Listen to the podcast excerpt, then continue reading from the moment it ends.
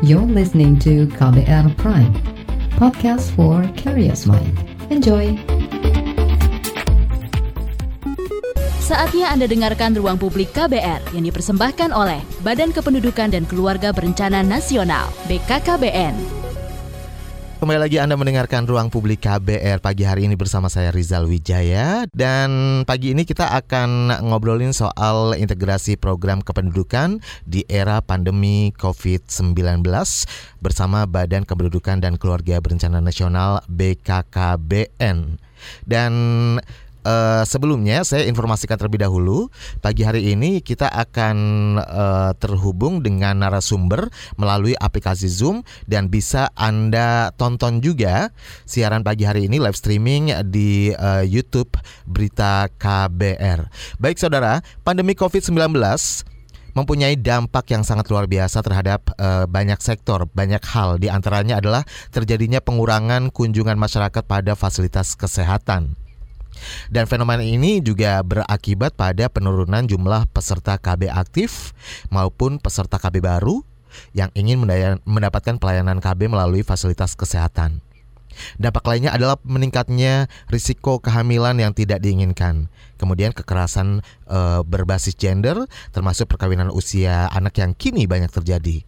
Nah, pemerintah melalui BKKBN terus berupaya mencari solusi dari semua permasalahan tersebut sejalan dengan tema Hari Kependudukan Dunia yang diperingati setiap tanggal 11 Juli yaitu dampak COVID-19 terhadap keluarga berencana, kesehatan ibu dan kekerasan berbasis gender. Bagaimana upaya BKKBN menghadapi permasalahan kependudukan di Indonesia? Kita akan perbincangkan lebih dalam bersama Bapak Dr. Hasto Wardoyo SPOGK Kepala Badan Kependudukan dan Keluarga Berencana Nasional BKKBN. Saat ini eh, sebelum kita terhubung melalui aplikasi Zoom, saat ini saya akan terhubung melalui saluran telepon ya. Oke, selamat pagi Pak Hasto. Ya, selamat pagi. Oh, pagi. sudah sudah ada di Zoom malah nih. sudah sampai kantor ya Pak Hasto ya? Sudah, sudah. Baik, luar biasa. Kalau saya melihat Pak Hasto ini selalu bugar, semangatnya tidak kalah sama yang muda-muda nih. Saya juga sampai iri nih sebenarnya dengan semangatnya Pak Hasto kalau kita melihat. Ya, biasalah. Kapan-kapan mungkin bisa berbagi tips uh, tentang kesehatan dan kebugaran ya Pak Hasto ya? Boleh. Mas Rijal kan apa saya kan dokter jadi ya pas banget ya dokter ya membuka konsultasi kepada publik umum. Baik, dan sekarang tapi kita bukan ngomongin soal tips kesehatan, kita akan ngomongin soal program BKKBN terkait uh, masa pandemi COVID-19 ini. Nah, uh, Pak Hasto, mungkin sebelumnya nih dampak apa saja sih sebenarnya yang terjadi terkait masalah kependudukan di era pandemi COVID-19 karena dampaknya kan sangat luar biasa sekali, semua sektor terdampak, tidak menutup kemungkinan juga adalah uh, dampak terhadap masalah kependudukan di Indonesia. Nah, ini seperti apa yeah. nih? Ya, Mas Rizal, terima kasih. Selamat pagi dan juga semua pendengar di mana saja. Um, memang BKKBN kan punya uh, bidang kerja, yaitu masalah kependudukan, kemudian masalah keluarga berencana, dan juga uh, masalah kesehatan reproduksi, kemudian juga masalah pembangunan keluarga. Ini apa bidang kami di BKKBN. Oleh karena itu uh, pertanyaan Mas Rizal tentu sangat tepat. Yang pertama kalau menyangkut masalah kependudukan, misal begitu. Kependudukan itu kan bisa dilihat dari kacamata kuantitas atau dari kacamata kualitas. Hmm. Gitu. Dari sisi kuantitas memang kemudian erat hubungannya dengan tadi yang Mas Rizal sudah sampaikan di depan, uh, bagaimana ketika uh, pelayanan kontrasepsi itu bisa terganggu pada masa pandemi, sehingga resiko jadi dari uh, gangguan terhadap pelayanan kontrasepsi tentu bisa menghasilkan kehamilan. Nah, ini salah satu bentuk dari pengaruh terhadap kuantitas sehingga tidak menutup kemungkinan bahwa jumlah kelahiran akan meningkat, kemudian juga jumlah kehamilan akan meningkat yang kemudian diikuti dengan dampak-dampaknya. Kemudian yang kedua terkait dengan masalah pembangunan keluarga. Nah, di sini kan juga menarik karena apa? Uh, konflik-konflik bisa juga terjadi di dalam keluarga gara-gara karena pandemi COVID, di mana kita tahu semua tahu bahwa uh, yang namanya uh, pengangguran tentu sudah tidak bisa dihindari akan meningkat itu. Sehingga BKBN pun bergegas untuk melakukan survei uh, bertanya kepada keluarga-keluarga dan kemarin kita sudah bertanya pada 20.400-an keluarga untuk bertanya seperti apa kondisi keluarga yang sesungguhnya. Ini yang harus selalu kita pantau. Kemudian yang ketiga adalah terhadap masalah kesehatan reproduksi dan uh, keluarga berencana. Ini lebih-lebih harus lebih serius memperhatikannya karena apa? Karena proses-proses reproduksi, ada proses kehamilan di sana juga tentu menghasilkan kualitas SDM tertentu. Sehingga kita tidak bisa mengabaikan dampak sekarang ini uh, terhadap output atau outcome yang kemudian juga akan delay dalam arti akan terlihat belakangan itu mungkin bisa setahun lagi atau bahkan dua tahun lagi seperti contohnya kejadian-kejadian stunting misalkan begitu. Nah oleh karena itu terkait dengan itu juga bagaimana rantai pasok pelayanan kontrasepsi, bagaimana kita bisa memberikan layanan di uh, apa suasana yang baru ini, adaptasi kebiasaan baru ini kita bisa nggak membuat layanan yang kualitasnya sama atau kuantitasnya sama paling tidak. Nah inilah hal-hal yang tentu sangat menarik untuk kemudian selalu kita diskusikan, kita gali dan juga tentu kita minta masukan dari uh, masyarakat. Itu Mas Trial mungkin secara umum ya. Baik. Nah, ini kan permasalahan-permasalahan ini masih terjadi apalagi di masa pandemi ini. Di sebelum masa pandemi juga permasalahan tentu uh, ada juga yang terjadi gitu kan ya Pak ya. Nah, ini yeah. mengapa sih permasalahan-permasalahan tersebut bisa uh, masih terjadi? Apakah karena mungkin dari langkah antisipasinya belum begitu maksimal, belum begitu optimal atau seperti apa sih? Apa saja faktor penyebabnya? Mengapa masih terjadi hingga saat ini? Ya, ketika kita melihat ada pandemi di bulan Maret, kemudian kita ikuti ternyata itu uh, ya betul-betul mendisruption ya semua kondisi gitu ya. Kemudian akhirnya pelayanan menurun misal itu. Maka gangguan di bulan Maret ke April sampai Mei ini kemudian kita mengatasinya dengan program-program. Program-program itu kan tidak bisa langsung di bulan Maret itu terjadi pandemi, di bulan Maret juga kemudian semua terselesaikan tidak bisa. Karena apa? Ada pengadaan alat kontrasepsi yang harus dipercepat, kemudian ada rantai pasok yang harus dengan aturan baru, kemudian kita harus mempercepat layanan rantai pasok ini. Sehingga kalau saya lihat itu dampak itu uh, terasa di bulan April, menurunnya dibandingkan Maret, Kemudian setelah itu di bulan Mei itu membaik, di bulan Mei itu membaik. Nah, saya lihat begitu. Saya juga merasa percaya diri dan optimis di bulan Juni itu akan teratasi. Saya bahkan saya berharap betul bulan Juni ini akan hampir sama dengan bulan Februari. Harapan saya begitu. Ya, dan saya selalu membandingkan bagaimana di bulan Mei ini dengan Mei tahun 2019 misalnya begitu, juga Juni ini dengan uh, Juni 2019. Hanya evaluasi yang di bulan Juni ini uh, besok Senin ini uh, selesai kita kumpulkan dari seluruh Indonesia.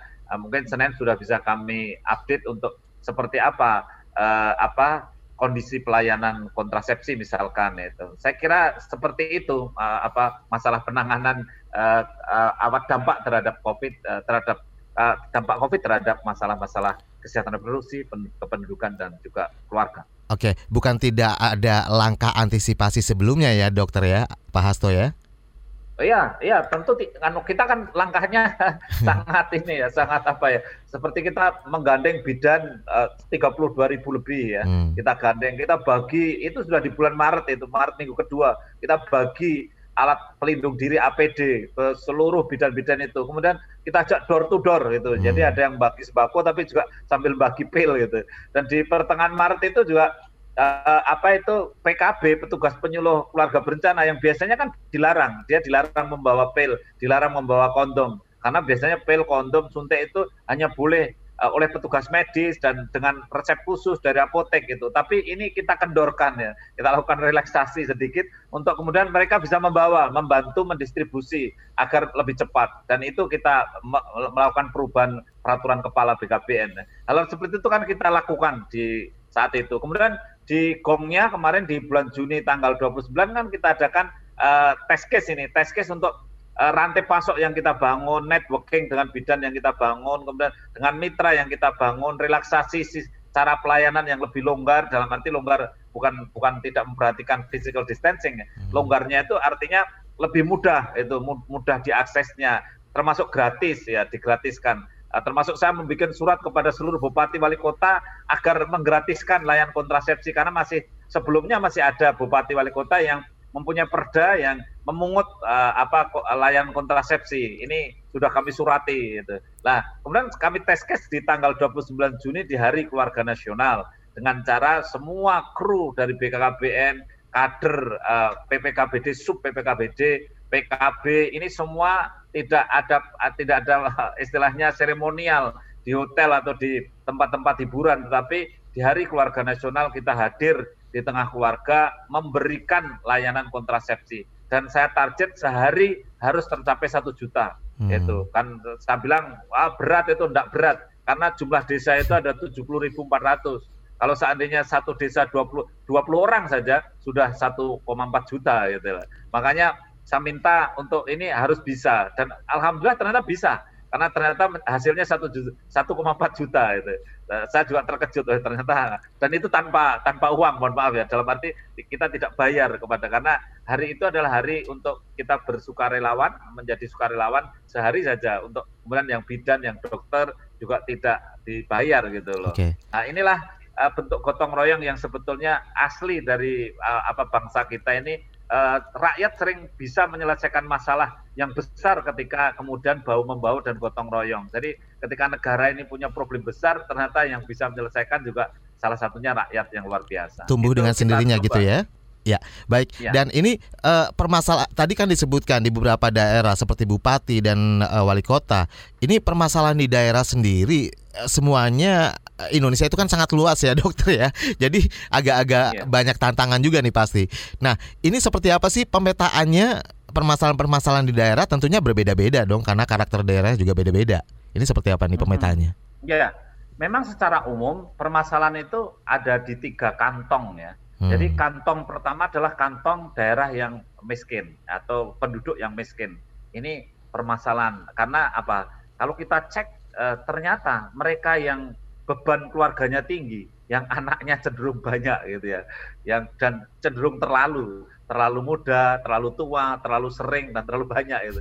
Yang terlalu itu cenderung mereka di kantong-kantong yang miskin itu. Jadi ya saya tidak tahu ya mereka memang ya sudah kondisinya miskin, kemudian dia memang eh, ya eh, level of thinkingnya memang tidak tinggi otomatis ya. hmm. ya. Sehingga kantong kedua itu adalah kantong-kantong di mana mereka yang pendidikannya rendah. Kemudian kantong yang ketiga adalah kantong di mana dia ada tinggal di tempat yang rural, yang memang uh, remote area. Dan rural itu tidak berarti harus di pelosok loh. Kadang-kadang di kota aja juga remote area ini, nggak dapat informasi, nggak dapat akses itu juga, juga ada karena dia memang keterbatasannya gitu. Nah, makanya tiga kantong inilah yang yang kemudian harus kita lakukan pendekatan lebih serius itu karena mereka lah yang terkena beban lebih berat itu itu kalau menurut saya tantangan yang yang harus kita hadapi nah tantangan berikutnya kalau tadi dari sisi individunya tantangan berikutnya itu memang sejak adanya apa desentralisasi otonomi daerah gitu ya Kemudian memang saya juga paham, saya juga pernah dari bupati tujuh tahun, jadi saya ngerti ya. Bupati-bupati itu kan punya ini ya, punya ya keinginan sendiri-sendiri lah sesuai dengan lokal jenisnya masing-masing. Sehingga ada juga yang daerah itu yang wah nggak apa-apa lah anaknya banyak-banyak nggak apa-apa gitu ya. Karena ini masih luas gitu ya. Sebetulnya sih pertimbangan seperti itu tidak salah, asalkan paham bahwa yang membuat generasi tidak unggul itu jarak kehamilan yang dekat itu. Hmm. Ya kalau ada bupati atau wali kota asal ngomong misalkan ya nggak apa-apa banyak, nggak apa-apa banyak. Ini kalau tidak disertai dengan mengendalikan namanya spacing atau jarak antar kehamilan sekarang dan kehamilan yang akan datang, oh itu bisa bisa menuai badai itu. Artinya badainya itu badai stunting gitu. Betul. Ya dan dan juga tidak semua rakyat itu mampu. Gitu. Baik. Ya, seperti seperti itulah itu kan apa tantangan lah, tantangan. Tapi kita selalu berusaha untuk mengajak bicara bupati, wali kota dan gubernur untuk supaya sama-sama memahami lah bahwa Baik. penting kualitas SDM itu penting di situ ya. Baik, Begitu, sebenarnya kalau dari data BKKBN sendiri nih untuk uh, beberapa daerah di Indonesia nih tingkat pemahaman masyarakat sendiri seperti apa sih? Kita juga pengen tahu. Ini nanti dibahas tapi setelah jeda ya, Pak ya. Baik, baik, baik. Dan tentunya kita juga akan terus membahas mengenai eh, solusi-solusi uh, dari setiap permasalahan sebagai upaya dari BKKBN untuk mengatasi uh, segala permasalahan yang terjadi soal kependudukan ini. Masih Anda dengarkan Ruang Publik KBR yang dipersembahkan oleh Badan Kependudukan dan Keluarga Berencana Nasional (BKKBN). Anda masih mendengarkan Ruang Publik KBR yang dipersembahkan oleh Badan Kependudukan dan Keluarga Berencana Nasional BKKBN. Pagi ini kita ngobrolin soal integrasi program kependudukan di era pandemi COVID-19. Dan tadi di segmen pertama uh, sudah dibahas, sudah diperbincangkan mengenai beberapa permasalahan yang terjadi ya di uh, era pandemi COVID-19 ini. Nah, Eh, masalah masih terjadi di beberapa daerah yang tadi disebutkan juga menjadi prioritas adalah kantong-kantong uh, yang memiliki tingkat kemiskinan yang tinggi, pemahaman yang kurang. Nah, ini pemahaman masyarakat yang kurang ini yang masih belum tinggi. Seperti apa sih Pak tanggapannya dari Pak Hasto? Silakan Pak Hasto. Ya, uh, mohon pertanyaannya dulu tadi kurang begitu jelas saya. Iya, ini permasalahan kan masih terjadi nih, terutama di kantong-kantong uh, beberapa daerah yang kemiskinannya masih tinggi, pengetahuannya, pemahamannya ya. masih kurang. Nah, ini pemahaman masyarakat se sendiri sebenarnya seperti apa nih terhadap permasalahan-permasalahan kependudukan seperti halnya yang paling simpel adalah keluarga berencana, ya Pak ya? Mm, ya, nah, ya. ini seperti ya, apa? Men men menarik saya kira pertanyaan Mas Rizal ya. Jadi kan kita ini kan kalau di ngetes ya, kita tes misalkan pemahaman tentang kesehatan reproduksi, tentang masalah keluarga bencana itu kan kalau ngetesnya itu sifatnya superficial itu ya, itu kan pengetahuannya bisa 60-70 persen. Tetapi kalau in depth lebih dalam lagi uh, tentang ya tidak harus dalam seperti dokter atau bidan ya, tetapi misalkan pilihan kontrasepsi, misalkan bedanya satu dan yang lain itu kan sudah sudah rendah mungkin hanya sekitar 40-50 persen itu ya. Tetapi hal itu memang juga dipengaruhi oleh uh, ketidakadaan pendidikan kesehatan reproduksi di sekolah-sekolah atau uh, remaja begitu ya. Mungkin Mas Rizal juga tahu ya bahwa uh, katakanlah masalah seksualitas dan reproductive health hmm. yang for all itu kan di Indonesia masih sangat sensitif itu. Makanya saya juga tidak henti-hentinya ini untuk berjuang bagaimana agar masalah kesehatan reproduksi ini harus dipilahkan dengan masalah seksualitas dan masalah seksualitas itu tidak berarti mengajari hubungan seks gitu ya. Tetapi uh, seksualitas ini kan banyak hal yang terkait dengan eh, upaya-upaya preventif terhadap eh, hal-hal yang yang akhirnya merugi, merugikan proses reproduksi reproduksi. Itu penting untuk dilakukan. Jadi kalau tadi kenapa kira-kira masyarakat itu masih banyak betul awam ya tentang masalah kesehatan reproduksi ini? Karena memang mereka itu terpaparnya tentang pengetahuan reproduksi sejak SD itu praktis enggak ini ya, praktis enggak ketemu pelajaran sejak SD yang sederhana saja misalkan yang yang istilahnya sering terjadi. Ya saya sering cerita berkali-kali. Misalkan ada orang yang bengkak ini ini parotitis epidemika laki-laki hmm. misalnya itu.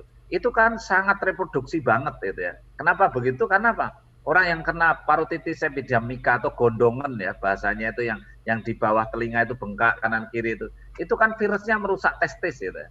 Tapi itu pun kan tidak tersampaikan informasi itu kepada anak-anak sekolah hmm. itu.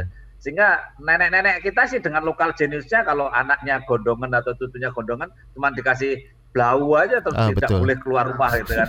Kemudian suruh kalungan pace gitu kan disuruh apa ya itu bagus lah. Itu saya ditanya loh, saya ditanya sebagai dokter loh, apa itu bagus Pak Dokter Hasto? Ya, saya bilang bagus, saya bilang karena dengan pakai belawu terus dia stay at home gitu kan, nggak keluar keluar gitu kan. Kemudian dengan, ya kan dengan kalungan pace dia malu gitu. Orang kalung kok pakai pace itu terus dia stay at home juga. Cerdas loh. Nenek moyang kita itu sudah cerdas melakukan stay at home tapi dengan caranya sendiri gitu.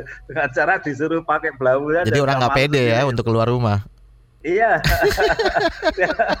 jadi jadi ada ada lokal jenis yang unik juga mereka itu. Sehingga akhirnya apa? Dia tidak nulari temannya. Hmm. Karena apa?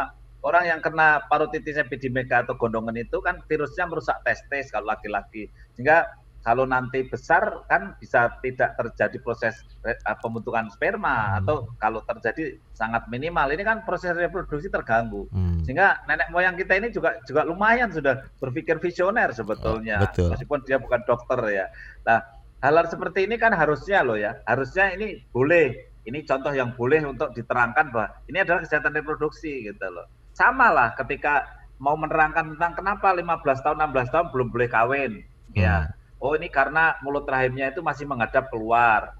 Kemudian kalau menghadap keluar itu kalau hubungan seks daerah yang mau jadi kanker masih bisa tersentuh oleh alat kelamin laki-laki. setelah itu bisa 15 tahun lagi jadi kanker beneran Hmm, itu. Oke. Nah, kalau menerangkan begini kan sebetulnya uh, bukan masalah apa seksualitas yang tabu gitu. Iya. Itulah yang harus anu apa ya? Harus terus kita lakukan secara persuasif tentu, tidak konfrontatif. Baik, dan kita juga pengen tahu nih seperti apa program sosialisasi yang dilakukan oleh BKKBN demi eh, untuk meningkatkan pemahaman masyarakat terutama terhadap eh, soal permasalahan kependudukan ini ya. Tapi sebelumnya eh, ada Mas Anton di Yogyakarta nih mau nanya nih Pak. Ini mantan warganya kayaknya Pak Kulon Progo. Hmm, ya, boleh, boleh, boleh. Saya mendengar bahwa ada relaksasi dalam pembagian alat kontrasepsi dan bahkan gratis. Bagaimana BKKBN memastikan bahwa ini tidak akan disalahgunakan sampai sasaran? Ya, eh, itulah yang pentingnya. Jadi bahwa yang boleh membagi ini adalah petugas dan petugasnya itu adalah tercatat setiap hari petugas itu melaporkan kita punya program namanya Evisum. Jadi ini adalah laporan uh, keberadaan petugas dan apa yang dilakukan oleh petugas. Sehingga yang diberi adalah pasangan usia subur. Dan pasangan usia subur yang dilakukan pun kemudian diberi pun itu kemudian dilakukan pencatatan. Dan pencatatan ini kemudian dilaporkan setiap akhir bulannya kepada kami pusat ke langsung ke pusat itu. Sehingga harapan kami eh, sekecil apa pun alat kontrasepsi yang diberikan itu tetap secara akutabilitasnya dipertanggungjawabkan. Bahwa ini diberikan kepada siapa namanya siapa alamatnya mana itu harus dipertanggungjawabkan. Karena ini adalah barang milik negara. Jadi barang milik negara itu kalau toh dihibahkan secara gratis harus ada bukti bahwa dia itu diberikan kepada orang yang jelas itu. Itulah cara kami mengawal uh, tentu uh, petugas KB ini yang namanya PKB PKB ini juga uh, bekerja sama penuh dengan provider baik itu bidan maupun juga dokter di paskes ya fasilitas fasilitas kesehatan. Uh, saya berharap dengan cara begitu maka cukup terkawal lah karena ini tidak dibagi di mall, tidak dibagi di Hmm. pasar ya, tidak dibagi di misalkan uh, stasiun atau apa atau mungkin dulu pernah ada katakanlah seperti apa ya uh, kondom yang bisa diambil di mana-mana misalnya itu kan tidak begitu ini. Ini terkawal, insya Allah terkawal. Pak Anton di Kulon Progo terima kasih. Baik. Warga saya ini Mas Rizal. Iya. Baik, eh, Pak Hasto. Nah, ini kan mengenai apa namanya dengan daerah, hubungannya dengan daerah Bu- dibutuhkan koordinasi dengan eh, daerah. Seperti apa sih koordinasinya selama ini? Ya, jadi kan begini. Ada kendala nggak sih? dulu, Ya, ya dulu, dulu sebelum otonomi daerah itu kan BKKBN itu punya yang namanya Badan Kependudukan di kabupaten dan Badan Kependudukan di kabupaten itu langsung itu top down uh, garis komando dan garis koordinasinya dengan pusat itu. Hmm. Nah, sejak ada otonomi daerah, maka badan kependudukan di kabupaten itu hilang, ya, hilang. Dan kemudian diganti oleh dinas atau organisasi perangkat daerah namanya OPD. Nah, ini sesuai dengan keyakinan masing-masing bupati wali kota, ya. Jadi kalau bupati wali kota bilang, "Oh, ini mau saya jadikan dinas KB, eh, khusus KB," maka jadilah dinas KB. Tetapi kalau Bupati Wali Kota bilang, wah saya nggak perlu dinas KB, akan saya jadikan satu aja dinas KB-nya dengan dinas apa, misalnya perempuan dan anak, ya Hmm. biar urusannya jadi satu saja. Maka kemudian jadilah dinas itu tidak tidak sendiri tetapi bergabung dengan yang lain. Nah inilah yang kadang-kadang membuat fokusnya kurang, ya membuat fokusnya kurang. Kalau dulu itu dinas KB atau badan KB ini urusannya betul-betul kependudukan keluarga berencana itu waktu itu namanya program keluarga berencana dan pembangunan keluarga tentunya. Nah, sehingga mereka fokus, ya fokus itu. Nah, hari ini uh, bupati atau wali kota yang uh, membuat khusus uh, dinas KB atau istilahnya organisasi perangkat daerah KB itu tidak banyak, tidak Hmm. banyak. Jadi se- mayoritas sebagian besar mereka gabungkan dengan kegiatan-kegiatan lain itu. Nah, itulah kalau Mas Rizal tanya misalkan bagaimana hubungannya sekarang kan hubungannya jadinya bukan garis komando tapi sekedar garis koordinasi. Garis koordinasi hanya kami ini mensuplai alatnya dari kami secara gratis. Kemudian petugasnya yang di lapangan itu adalah petugas kami dari BKBN, PLKB namanya sampai PKB itu petugas kami. Tapi dinasnya yang kemudian yang mengkomando ini, yang merencanakan kegiatannya ini semua adalah ah, di bawah bupati, di bawah Hmm. bupati. Nah itulah makanya kemudian juga tidak seperti yang dulu sehingga sekarang ini kerjasamanya seperti itu Kalau kabupaten yang punya apa ya istilah komitmen yang tinggi, kemudian dia ada yang menggaji petugas penyuluh. Kalau penyuluh yang dari pusat kan jumlahnya sedikit, ya. Tapi kemudian di ada bupati wali kota yang gaji uh, penyuluh KB swasta atau non PNS ya. Kemudian akhirnya dia sebagai penyuluh KB digaji oleh bupati atau wali kota atau gubernur. Nah, seperti di Jawa Barat itu gubernur menggaji hmm. uh, banyak penyuluh KB di Jawa Barat misalkan begitu lah. Contoh-contoh seperti inilah yang kemudian menjadi bervariasi antar satu daerah daerah yang lain komitmennya beda-beda tergantung dari uh, bupati dan wali kota masing-masing. Nah itulah kalau Mas Rizal tanya kira-kira seperti apa ruwet renteng atau dinamikanya. banyak banyak tantangannya juga ya Pak ya. Baik. Ya.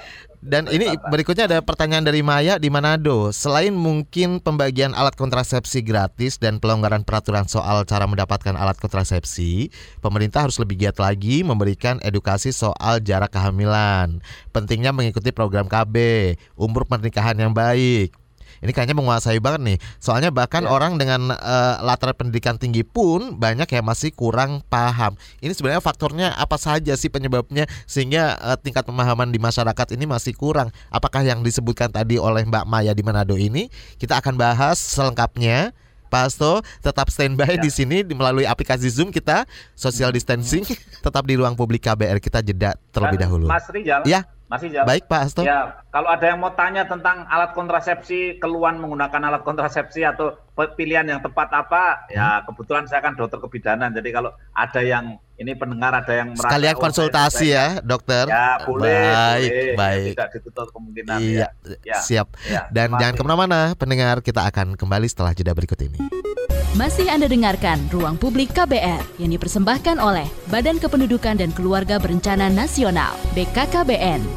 Kita masih berbincang mengenai integrasi program kependudukan di era pandemi COVID-19 yang dipersembahkan oleh Badan Kependudukan dan Keluarga Berencana Nasional (BKKBN) bersama Dr. Hasto Wardoyo, Kepala Badan Kependudukan dan Keluarga Berencana Nasional (BKKBN). Saya sudah terhubung juga dengan penelpon Mbak Vera di Bekasi. Halo Mbak Pagi, Vera. Mas. Ya, silakan Mbak Vera ya. ada yang mau ditanyakan dengan Dokter Hasto nih sekaligus bisa konsultasi kesehatan soal ini loh. Apa namanya alat kontrasepsi dan sebagainya. Silakan. Iya. Uh, pagi, Dok. Dok. Ya, selamat pagi uh, Mbak Vera. Uh, saya kan biasanya ke dokter nih yang suntik tiga bulanan. Karena ya, ya. lagi pandemi tuh nggak berani. Mau ke puskesmas kek mau ke dokter klinik ke mana pun nggak berani. Nah, ya, ya, ya ya kan ini udah udah lama udah lebih dari tiga bulan. Saya mau tanya kira-kira alat kontrasepsi apa sih yang bisa lebih aman? Terus kita juga nggak perlu harus ke fasilitas kesehatan biar nggak deg-degan dok. Hmm, gitu okay. ya dok. Makasih dok. Terima kasih mbak Vera di Bekasi.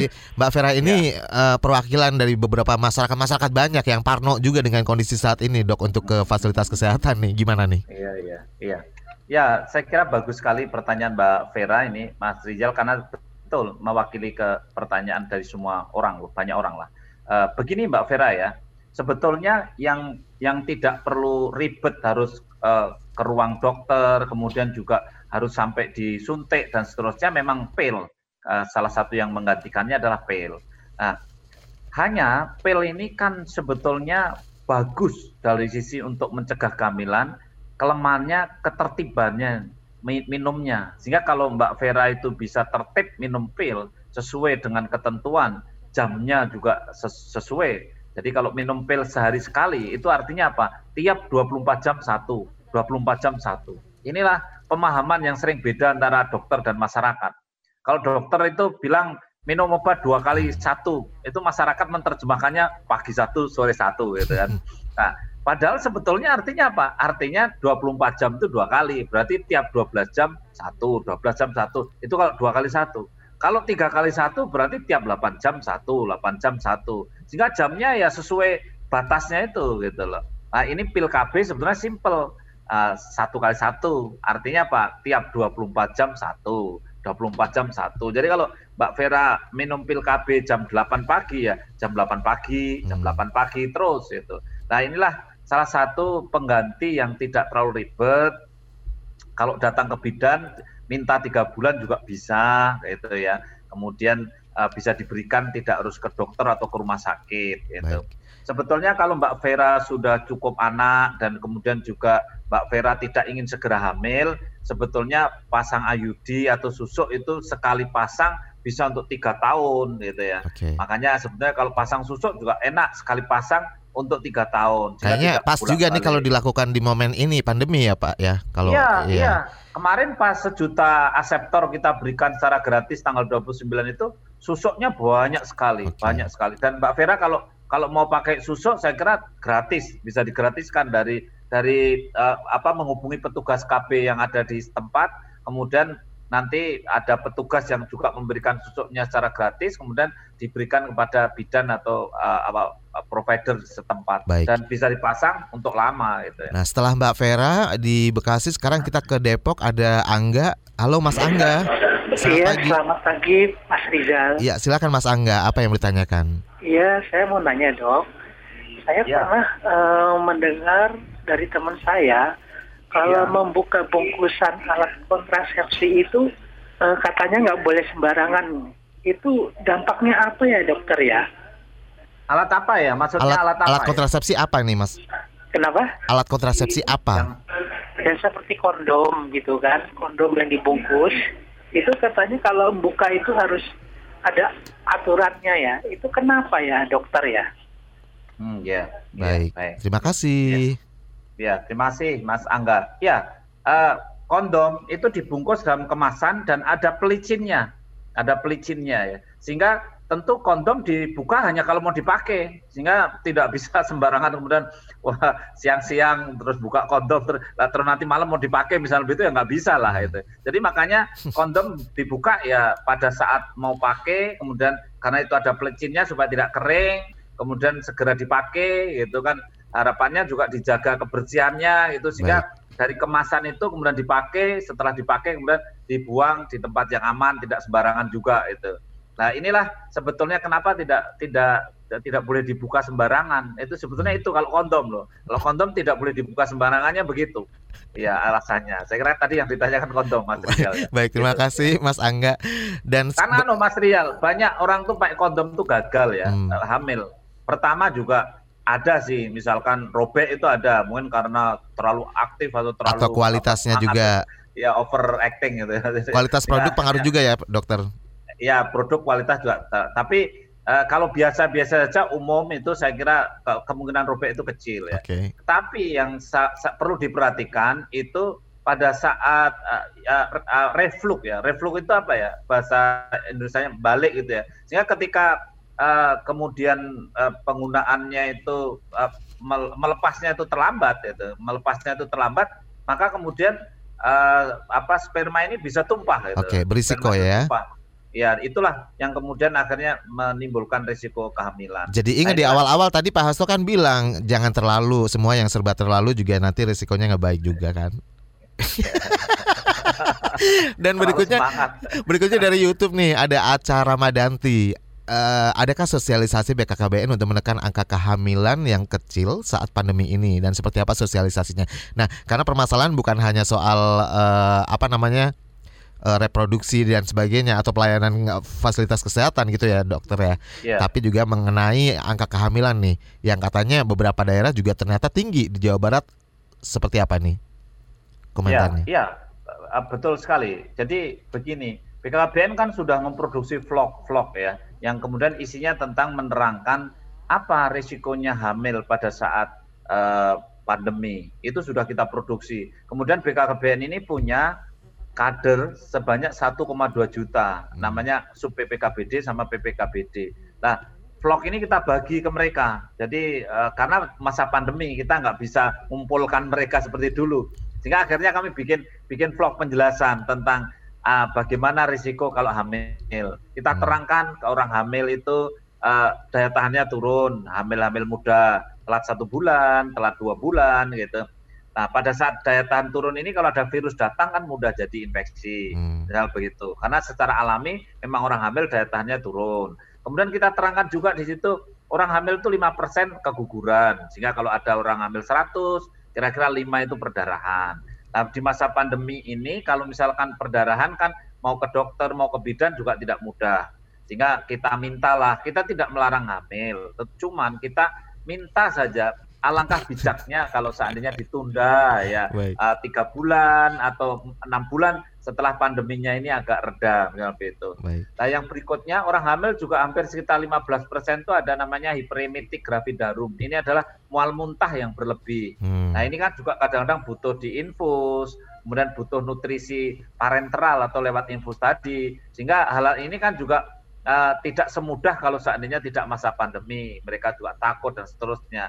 Oleh karena itu bagi yang sudah terlanjur hamil, ayo kita bimbing kehamilannya sebaik-baiknya uh, bagi yang belum hamil memang alangkah apa baiknya lah kalau seandainya kita bijaksana. Baik. Dan begitu. Dan uh, kita akan uh, coba kulik lagi nih mengenai permasalahan lain uh, yang terjadi selama pandemi ini. Salah satunya adalah kekerasan berbasis gender ini. Nah, seperti apa nih permasalahan yang satu ini, Dokter Hasto?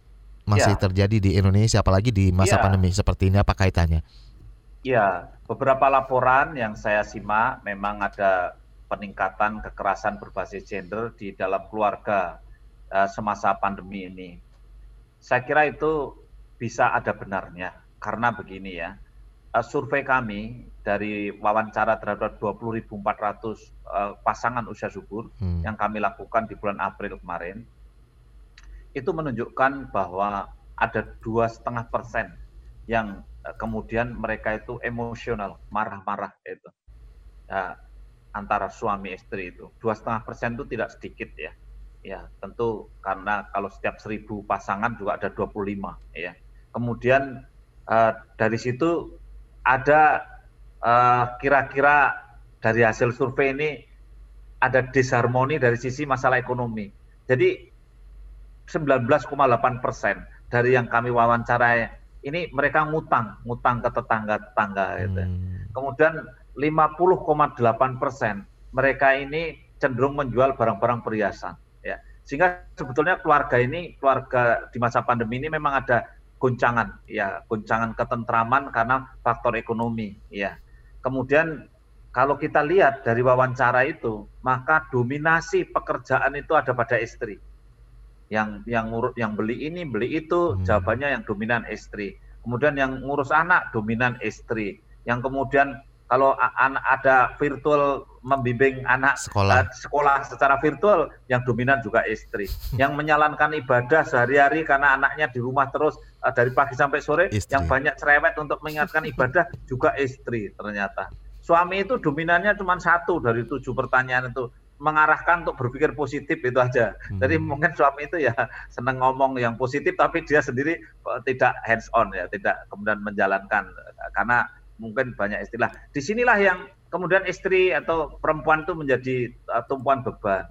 Sehingga barangkali kalau ada kemarahan-kemarahan, mungkin istri ini menjadi mudah juga meluapkan suatu emosinya. Ini menjadi pemicu gitu ya? Pemicu ya. Uh, makanya kan uh, perceraian 75% lebih itu diminta oleh istri. Oke. Okay. Ya, kejadian perceraian yang ada itu 75% lebih diminta oleh istri atau gugatan istri kepada suami. Baik. Inilah yang barangkali kekerasan kepada perempuan kemudian muncul di sini. Mungkin suami-suami yang tadi yang kemudian uh, cenderung tidak hands on tapi banyak memberikan pitutur-pitutur tadi. Dan permasalahannya sebenarnya emosi. permasalahannya karena faktor ekonomi itu ya, dokter ya, paling ya, banyak dari memang, hasil survei dari BKKBN yang dilakukan. Ya, baik, kita tahan dulu dokter. Ya, baik, baik. Kalau sama dokter ya. Hasto nih nggak berasa loh waktunya. Betul, tiba-tiba udah habis saja. Tapi jangan ke mana-mana, kita masih ada ada satu segmen terakhir, bagian terakhir dan masih di ruang publik KBR. Masih Anda dengarkan Ruang Publik KBR yang dipersembahkan oleh Badan Kependudukan dan Keluarga Berencana Nasional (BKKBN). Inilah bagian akhir ruang publik KBR pagi hari ini dengan tema integrasi program kependudukan di era pandemi COVID-19 bersama Badan Kependudukan dan Keluarga Berencana Nasional BKKBN. Dan Anda juga bisa mendengarkan secara utuh siaran pagi hari ini di podcast KBR Prime silakan Anda boleh cari di sana search aja ruang publik. Baik, kita masih bersama Dr. Hasto Wardoyo, Kepala Badan Kependudukan dan Keluarga Berencana Nasional BKKBN. Uh, eh, dokter, kita sudah beberapa uh, penelpon juga, penanya melalui SMS dan juga WhatsApp yang sudah masuk di ruang publik KBR pagi hari ini. Tapi uh, kita juga tidak lupa nih kalau 12 Juli diperingati sebagai Hari Kependudukan Dunia. Apa sih yang melatar belakangi adanya peringatan ini? Tujuannya sebenarnya apa ya. sih dok? Ya, memang uh, Hari Kependudukan ini kan mengingatkan kita semua bahwa pentingnya peran kependudukan di dalam pengelolaan suatu bangsa dan negara. Uh, juga penduduk tidak hanya sebagai objek, tapi juga sebagai subjek uh, pembangunan. Hmm. Sehingga variabel penduduk itu, penduduk itu memang betul-betul harus menjadi bagian dari uh, policy making di masing-masing kementerian dan lembaga. Ini baik di pusat maupun di daerah. Kadang-kadang kan orang melupakan komponen penduduk. Sebagai contoh, uh, ada orang kepala daerah membangun sekolah dasar, SD, SD dibangun itu. Tetapi ternyata lupa, tidak memperhatikan pergerakan piramida penduduk yang mencerminkan adanya mortalitas dan anu apa fertilitas, kemudian ada pertumbuhan penduduk, misalnya seperti itu.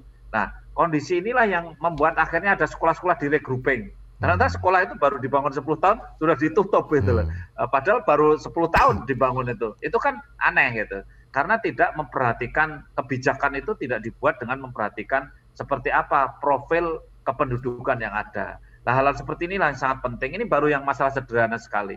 Belum berbicara tentang masalah angkatan kerja. Nah, ini angkatan kerja berapa, ya dependensi rasionya berapa, apakah bisa masuk bonus demografi atau tidak hmm. itu kan. Apakah suatu daerah itu mempunyai peluang ke bonus demografi atau belum?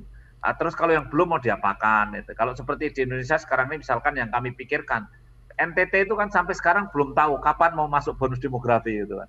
Sehingga contoh itu pentingnya itu. Nah, tugas kami tentu bagaimana ya membimbing atau NTT itu bagaimana untuk policy uh, untuk TNTT mau seperti apa. Ini ini contoh aja di, di pusat kami yang kemudian harus berpikir keras untuk untuk daerah-daerah yang kesenjangannya itu tinggi di, dari kaca mata kependudukan. Sedangkan untuk meraih kesejahteraan dalam arti pendapatan per kapita yang cukup dan seterusnya itu kuncinya ya hmm. kuncinya di situ untuk memperhatikan. Setelah itulah makanya di hari kependudukan sedunia ini tentu selalu kita mengingatkan dan karena sekarang ini ada COVID, memang temanya masih kepada COVID, yang kemudian fokusnya terhadap perhatian terhadap layanan uh, uh, kesehatan reproduksi dan juga proses-proses uh, yang terkait dengan kontrasepsi itu yang menjadi sorotan uh, sekarang ini karena yeah. memang pengaruhnya sangat besar terhadap uh, kependudukan. Baik, dan ini temanya adalah dampak COVID-19 terhadap keluarga berencana, kesehatan yeah. ibu dan kekerasan berbasis gender. Iya. Ini seperti yang tadi sudah diperbincangkan beberapa permasalahan yang terkait ini ya Pak ya. Dan betul, uh, betul. di masa pandemi ini nih ada nggak sih perbedaan perayaan uh, memperingati Hari Kependudukan uh, sedunia ini di Indonesia? Ya, kalau biasanya ya, biasanya ke tahun kemarin yang saya ikuti sekali di tahun kemarin itu kegiatan yang paling dominan adalah seminar-seminar, hmm. seminar-seminar dan seminar pembahasan-pembahasan di kampus-kampus itu uh, dan juga di koalisi kependudukan itu. Tetapi di tahun ini memang lebih kita fokuskan untuk bagaimana kita kepada pelayanan, bagaimana kepada pelayanan, ya, sehingga bagaimana kita mengontrol seperti kalau yang dikeluhkan dari dari apa uh, uh, pengamat-pengamat NGO seperti UNPA misalkan begitu tentang uh, layanan yang under standar dan seterusnya dalam arti tidak mencukupi itu terjadi betul. Di Indonesia pun juga 10% bidang tutup misal begitulah itulah yang sekarang ini di hari kependudukan sekarang kita lebih fokus mencukupkan pelayanan. Jangan sampai pelayanan itu menjadi uh, undercover lah uh, uh, dibandingkan dengan tahun-tahun sebelumnya. Karena pandemi, saya kira uh, cocok dengan tema itu juga karena dari tema ini mengharapkan tidak terjadi unwanted pregnancy terlalu banyak, tidak uh, abortus ilegal terlalu banyak dan kemudian tidak terjadi disharmoni yang terlalu banyak di dalam keluarga. Sehingga BKKBN dengan cara baru dengan slogan baru siap hadir di tengah keluargamu kan begitu kita. Hmm. Kemudian BKKBN juga siap menjadi sahabat keluarga, sahabat remaja dan juga sahabat bagi semuanya. Itu yang yang kemudian kita slogankan di hari-hari kependudukan dan juga hari keluarga nasional. Baik, dan ada imbauan mungkin untuk masyarakat nih terkait uh, ya, pandemi ya. COVID-19 ini apa harapan juga ke depannya seperti apa ini, Dokter Hasto? Ya, silakan. Ya sebetulnya salah satu harapan saya memperhatikan dampak COVID ini uh, sudah banyak yang memperhatikan dampak yang sifatnya akut atau dampak yang dekat gitu ya. Ya, ya kematian, ya kesakitan, kemudian kita harus merawat di di rumah sakit uh, dengan APD yang lengkap semua perhatian ke sana sudah lumayan uh, besar itu. Namun demikian kami mengingatkan kepada segenap lapisan masyarakat, marilah kita juga berpikir terhadap uh, delay efek ya. Jadi dampak yang agak lambat yang akan muncul di katakanlah satu tahun lagi. Ini yang yang kami ingin mengajak. Karena apa? Karena Pak Presiden sendiri kan memerintahkan pada kami-kami ini untuk supaya bersama-sama meningkatkan kualitas SDM. Ya, Sedangkan kualitas SDM itu baru akan kita rasakan dampaknya terhadap pandemi ini adalah kira-kira satu tahun, gitu ya.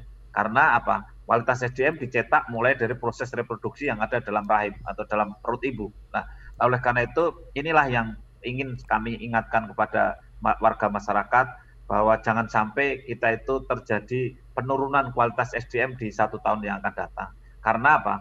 Karena 14 persen target Pak Presiden Jokowi supaya kita itu stuntingnya 14 persen atau kurang, di mana sekarang ini masih 27 persen, hmm. itu bayi yang akan kita ukur 14 persen itu hampir 80 persen sekarang belum lahir bayi itu, hmm. masih ada yang belum dibikin malah itu ya. Jadi semua masih di dalam perencanaan semua itu loh. Oleh karena itu kita kalau mau menurunkan stunting bukan melihat stunting yang sudah jalan-jalan di di pasar atau sudah jalan-jalan di sekitar kita, itu juga kita perhatikan Uh, tetapi memperhatikan itu tuh nggak cukup gitu karena besok di 2024 mereka sudah lewat sudah gitu loh. Jadi yang kita ukur adalah yang akan lahir ini. Kalau kita ingin mencetak generasi yang ke depan ya. Sebagai langkah antisipasi juga ya, dokter ya. Ya, karena Baik. banyak yang sudah un unmodifiable istilahnya. Banyak yang sudah terlanjur yang tidak bisa diubah gitu. Maka Baik. marilah kita ke depan sedikit lah. Iya. Itu itu pesan saya, Pak ya. Oke, Dokter Hasto, semoga uh, untuk program-program yang uh, sudah berjalan maupun yang belum berjalan yang direncanakan oleh BKKBN semuanya berjalan dengan baik, dengan ya, lancar, ya, terima iya, terima dan bisa memberikan solusi kepada masyarakat. Ya. Terima kasih atas ya. uh, ketersediaan waktunya Baik. melalui aplikasi Zoom ini pagi hari ini di ruang publik ya, Dokter Hasto. Tetap sehat. Ya. Dan saya Rizal Amin. Wijaya, terima kasih ya. mengucapkan untuk anda pendengar KBR ruang publik uh, pagi hari ini mesti saya tutup. Terima kasih, salam. Baru saja Anda dengarkan Ruang Publik KBR yang dipersembahkan oleh Badan Kependudukan dan Keluarga Berencana Nasional BKKBN. KBR Prime, cara asik mendengar berita. KBR Prime, podcast for curious mind.